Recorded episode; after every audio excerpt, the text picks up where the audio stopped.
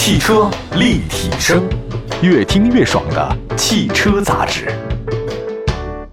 汽车立体声问候所有在听节目的好朋友们，各位好，我是董斌。大家可以通过多种方式呢收听和收看我们的节目，我们在很多视听平台当中占领了头部市场啊。好吧，今天我们再跟大家分享的一个话题呢很有意思啊，就是共享租车市场大调查。在说正式内容之前，我先定个调子啊，就是很多人在打仗之前不是要先给自己定个口号吗？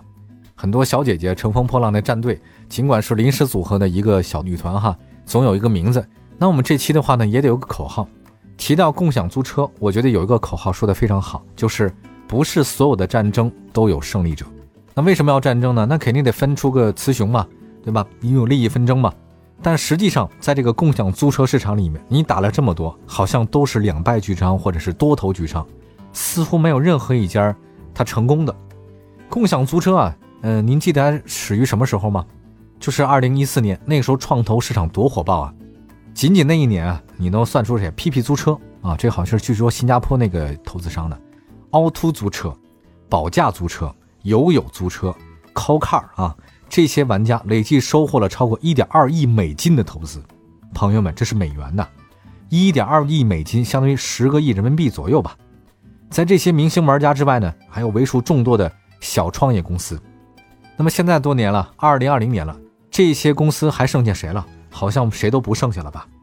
尤其是那个保价租车公司哈，我印象非常深，就是这家公司呢有几个高管啊，还曾经是我的前同事。保价租车，有一次晚上我在家里的这个吃面条呢，突然接到了保价租车的一个高管嘛，现在我不知道还在不在，应该不在了，给我打一个电话，好久他没给我打电话了。自从他离开了这个我们这个岗位以后，感觉我就没见过他。结果呢，他给我打一个电话，所以我一接，哎，你好，我叫出他的名字来。当时他特别意外，他说你居然存着我电话，特别想说我是没来得及删。当时他给我们打电话呢，是因为当时保价租车出一事儿，一个人呢，他把那个自己的这个车闲置的时间呢，给了这家保价租车公司，说闲置的时间呢，他可以拿给别人去出租啊，闲暇经济嘛，别人需要用车的时候就租他的车去开，一天多少钱？结果呢，把车租给别人，通过这个平台找到了这个出租人啊，这个人走了以后吧，就不还给他了。抵押给别人了，就闹得特别不愉快。我把我的车租给你了，让你通过你保价租车平台，你给找到人了。结果那人租了我车不还给我了，这怎么行啊？就告这保价。我们台里面当时曾经好像报道过这个事儿，结果呢，保价租车啊就上了法庭啊，这个事儿闹得沸沸扬扬。他给我打电话呢，是说希望我们不要再报道这件事情了。你说这事儿，后来呢，我就没再听说过保价租车的什么其他的一个动静了啊，就跟他好像又失去了联系。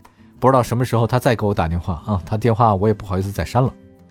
其实说老实话，共享的汽车呀，或者说什么叫做这种闲时租赁汽车、分时租赁呢，在国内市场真的是一代不如一代，一个一个都不行了。而我们今天为什么要说这话题呢？是因为通过互联网，我们看到这样一个消息：在河南郑州的某街头，数辆名为“一部用车”的共享汽车呢，被随意丢弃在路边。这些车辆外观呢，均被严重的损毁，杂乱的堆在一起。这个事件呢，也被数家网络媒体所报道啊。现场画面看上去呢，真的冲击力十足。众所周知啊，分时租赁或者说是共享租车这个市场啊，共享汽车市场，一四年爆火，一七年衰败，二零二零年今年渺无踪影。除了这个郑州这个事件之外啊，我们看到了还有很多像共享车的这种坟场啊。我说的不是说共享单车了啊，当然共享单车的坟场也很多。在二零二零年，共享的汽车的这个市场去哪里了？共享汽车和分时租赁平台都去哪里了？生存状态是如何呢？今天我们在节目中说一下。我们首先说一下这个北京吧。目前在北京的这个城里面，共享汽车的这种模式啊，几乎你看不到了。你唯一能看到的是什么？是郊区。在北京和周边的市县啊，这个北京市区什么通州啊、城市副中心啊，还有城市中心、市郊周边县市，似乎还能找到一点这种共享汽车的这种踪影。但是啊，你在城里，你能看到分时租赁的车，那你真是奇迹啊！你根本看不到了。前几年北京市场共享汽车火爆的时候，还能看到什么叫途歌旗下的宝马一系的三厢车，Mini、Smart 那个 f o r Two。但如今呢，包括其他品牌的共享汽车啊，就这些品牌汽车一点都见不着了。为什么呢？专家表示，这个除了本身的市场萎缩以外，北京市内较为紧俏的停车位和昂贵的停车费。让共享汽车的日常使用和运营变得非常的不容易。那而且共享汽车，他们认为不太适合拥挤的这种大城市。那你在通州为什么行啊？你郊区呢，它旁边路两边你停车也不花钱啊，你随便停，路上呢它也不堵车，所以你总的来讲能总能找到一点。有一次我的一个朋友也是那个汽车媒体人，就是安琪，大家可能都知道，去年我们经常在一起做节目，今年因为疫情的原因，我大概大半年没见他了。有一次呢，他就跟我说，他呢早上起来找我来，就是坐那种共享汽车来的。其实他也是想体验一下，结果他就告诉我，那车脏的呀，根本没法开。一进去之后吧，就上一任车主留下的东西，你这惨不忍睹。而且最关键的是，当时他告诉我说，你现在想找到一个共享租车了，但是你必须先把上一任车主他那个遗留下来的费用得结了，比如说什么那个停车费呀，还是什么其他费用得结了。如果你不结的话，他没法开走，非常的麻烦啊。有的共享那个汽车啊，就扔在路边。就跟那垃圾堆似的，那个车身呢，这个划痕也极多。我觉得谁开这个车出去啊，谁的真的一点面子都没有，非常的丢人。根据了解，目前呢，在北京地区啊，只有两家品牌还算可以，一个叫做 GoFun 啊，G O F U N，另外一个呢叫模范出行。模呢就是摩托的模，范呢就是模范的范啊，模范出行算是北京地区活跃度还算有的共享汽车品牌。GoFun 呢背靠的呢是首汽一家分时租赁平台。它的 CEO 呢，也是首汽约车的 CEO 和首汽租车的 COO。另外一个那个模范出行的是什么？它旗下呢，它是北京汽车集团下属的全资子公司。所以相比较其他来讲，如果你这个共享租车公司啊，你背靠的是大型国企，或者说是一个呃类似一样这很有实力的公司哈，你度过寒冬应该是没问题的。因为这些公司他们的那个账目核算啊，还有包括其他一些账目，它它跟那普通私营企业是完全不一样的。这个出发点不同，所以人家能扛啊，你扛不过来啊，对吧？刚才说到了是北京的这个通州，那其实呢还要再去廊坊看看啊。其实，在廊坊，据我们所了解，还有一家租车公司。其实熟悉北京地形朋友都知道，廊坊离北京就接壤嘛，是很近的啊。廊坊呢也有家租车公司叫联动云，这家公司的话呢，跟我们平常在节目当中经常调侃的一家车企有关系，叫观致汽车。这家联动云公司呢是深圳的汽车租赁公司。它本身除了分时租赁之外呢，提供租车、二手车交易，还有汽车金融。它跟宝能呢有深度的合作，而宝能呢又是观致汽车大股东，所以这家深圳的租赁公司联动云跟宝能达成合作，购买大量的观致汽车作为运营车辆啊。宝能汽车也承接了联动云以租代售的业务，所以你要这么想明白了，观致那些车卖给谁了？其实都卖给这些二手的这种租车公司啊，或者说这种以租代售的公司，它卖不出去。始终找不到别人买嘛，对吧？很可怜。那之前我好像也看过一些图片，就是说共享汽车坟场是在哪儿？太恐怖了！我觉得这是一个巨大的资源浪费啊。就是共享单车那个浪费，我看到一个朋友说嘛，你说每年咱们中国生产那么多共享单车，消耗的钢材可以造多少只航母啊？这个看了之后让我心情非常压抑。后来还有很多朋友做公益嘛，把一些咱们这边的废弃的共享单车，直接的就是拉到了像缅甸啊及其他地方。让当地的骑不上自行车的小孩子们骑着车上下学，算是造福人间的一件好事儿。但是我觉得这个造成的资源浪费实在是太可怕了，真的。我觉得即便你们投资公司有钱，你们这么浪费也是一件很罪过的事儿。好吧，我们休息一下，一会儿呢再说说共享汽车的昨天、今天和明天啊。市场投了这么多的钱，那他们现在到底过得怎么样呢？一波波企业的倒下，会不会还有更多的共享汽车的明天还没有到呢？是不是现在还能活下的共享汽车，熬过这个冬天就能迎来春天呢？我这人还真不乐观啊！一会儿再说这个话题。汽车立体声，您的爱车情报站，会新车，私车定制，会买车，会客厅大驾光临，庖丁解车，精准分析，会拆车大师来帮您，会用车，自驾上路，会玩车，我们都是汽车人。我们继续回到节目当中，这里是汽车立体声。各位好，我是董斌。今天跟大家分享的呢是共享租车市场的一个大调查。刚才说的了一下北京地区啊，看到的一些分时汽车租赁的一些公司的基本情况。嗯，我之前看过一个那个电视纪录片，说的是一个所谓的富二代哈，他呢自己用家里的那个钱创业，做了一个共享单车的那个分享公司，结果呢赔光了家里的几百万。他说呢自己要重新开始奋斗。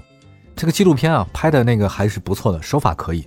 啊但是我觉得他利益呢真的是挺糟糕的，那个富二代啊，一脸的那个样子，就是明显感觉出来说，我以前是很有钱的，我朋友都围着我转，你看现在我从头再来，我依然是英雄好汉一个。他就没有仔细反思反思自己为什么会创业失败，对吧？很多人说嘛，在中国，你只要有一件事情你火了，跟风 copy 你模式的人就非常多，特别缺乏创新精神。出了一个摩拜，出了一个那个小黄车 OFO，结果全国上下多少个不同地方的这种共享单车出现了，你觉得他们都好结果吗？这个富二代自己以为好像，哎，我很前卫，我也搞创业，可是你这个不叫创业啊，你是叫模仿啊。你跟着别人屁股后面，然后你搞了点这个东西，就觉得自己很牛了吗？我要是他的爸爸，我真的是给他两巴掌，浪费了家里这么多的钱，自己觉得他自己搞得很悲壮，说我从头再来，我重新开始，我积累很多经验，什么经验啊？自己首先你没有搞市场调查，不知道自己还能几斤几两；第二点，浪费了家里几百万或者更多的钱，全烧没了，还觉得自己挺优秀很好，真的是不自量力哈！我觉得这个纪录片给我的感觉就是，原来有些人真的很蠢啊。蠢人办蠢事儿真是要命。我们来看一下市场分析吧。一四年其实共享汽车这个市场很火爆啊，至今有数十亿的资金注入到这个市场，而且当时传统车企呢也判断说共享化啊整个开始了。那数据显示，一八年前后呢，已经有三百七十家共享汽车呢是注册公司，前仆后继者呢是不在少数。但是从一八年以后呢，市场形势就不乐观了，汽车市场不是正增长了，共享汽车呢也是在劫难逃。据说走向倒闭的车企已经是三分之二。而实际拥有车队的运营公司好像只剩下一百来家。我觉得经过这次疫情一洗礼啊，这些大量的共享汽车公司可能更糟糕了。确切的说，共享汽车开始淘汰制呢是从一七年那一年的话呢，友友用车、EZZY、麻瓜出行相继宣布退出。一直被消费者看好呢叫做 TOGO 途歌汽车，在一九年退出市场。现如今，途歌 APP 停止运行下架。途歌出行创始人兼 CEO 王立峰在北京十里铺附近呢。遭到途歌用户的围堵啊！当年还是很风云的人物啊，唏嘘不已。即便体量大过其他小规模公司，途歌也倒了。但途歌的倒闭呢，不是个例啊，背后的问题是所有共享汽车平台共有的。其实我们能看得出来，有些公司好像还在运营当中，实际上他们的这个情况非常非常之糟糕。这些公司能做到的，仅仅好像就是苟延残喘，能活下去就不错了，而不是说我要投入啊，要疯狂投入。要开疆拓土，完全不是那个状态。我甚至觉得这家公司啊，好像只是汽车是他们的国有资产了吧？但是折旧也挺多了，该裁员裁员，该转型转型啊。在一波波的企业倒下之后，人们越来越深刻感受到，在重资产、重运营的共享汽车市场上，初创公司之路并不容易。归根结底，实际上还是这些商业运营模式有纰漏。你细看一下哈，共享汽车平台购置每一辆汽车终端售价最少是好几万。你要想软件升级、格调升级，吸引更多层级消费者，你还得买十几万甚至数十万的车辆，像那个宝马 X 一嘛、一系什么的。但这些前期投入的话呢，始终是一个无法填满的窟窿。你运营还得有费用呢，对吧？你要想快速填坑的话，你消费者他也不买账啊。消费者，我用你这个车不就是为了便宜吗？我怎么会给你花那么多钱？我租你这个车，我疯了。消费者谁傻呀？你一旦贵起来，我根本不会用你这车了。我打车都没这便宜，我干嘛用你的车？还脏了吧唧的，对不对？而收费低的策略呢，让运营者难以收回成本，别提盈利这个目标。所以对这些公司来说，解决的是供给和需求、烧钱和买账之间的关系。另外，用户体验的成本太高，让共享汽车平台呢不堪重负啊！你要通过这种让大家烧钱嘛，让你去体验，你占据市场保有量，那你肯定得多投车呀。你车偷得多才行，可是多偷车，你的成本又增加了呀。成本增加的话呢，你又赚不到钱了呀，这就是恶性循环。而且你投入增加，带来了非常多运营成本，你车辆得保养吧，事故也得维修吧，它不可能不撞啊，对吧？还有停车晚点的这个管理费用问题，根本无法解决。类似的高成本，无不考验着运营者乃至整个共享汽车体系的运营能力，同样也考验着给这些共享汽车公司投钱的资本的耐心和实力。说白了，这个东西啊，它就不可能成。我觉得任何一个不想着去盈利的公司，那就是那什么，对吧？你不想盈利，你在做慈善吗？你在做慈善，你怎么把你这些员工养活好呢？啊，那你又没有其他的这种运营收入，没有良好的一种赚钱的模式、盈利模式，你怎么能够去常态的发展呢？你烧了几个亿以后，你还能再有下一波钱吗？谁那么傻呢？谁也不可能那么傻呀，对不对？所以我一直不了解它的盈利模式到底是什么，烧钱烧的是无底洞哈。而居然当时有那么多人去蜂拥往里去投钱，说到这儿吧，我当然也挺佩服那些创业者的。我只说这条路可能行不通，但是我对那些勇于创业的人还是充满敬意的。至少我没有这个勇气啊！我觉得我董斌不太适合创业，但是我真心的希望做每件事之前，你要先考虑清楚了你是在干些什么，对不对？好吧，感谢大家收听我们今天的汽车立体声。收听我们的节目有很多种渠道，除了各地的电台以外呢，网上收听也是可以的。汽车立体声官方微信平台和官方微博平台都是同名搜索就可以了。下次节目再见，拜拜，朋友们，拜拜。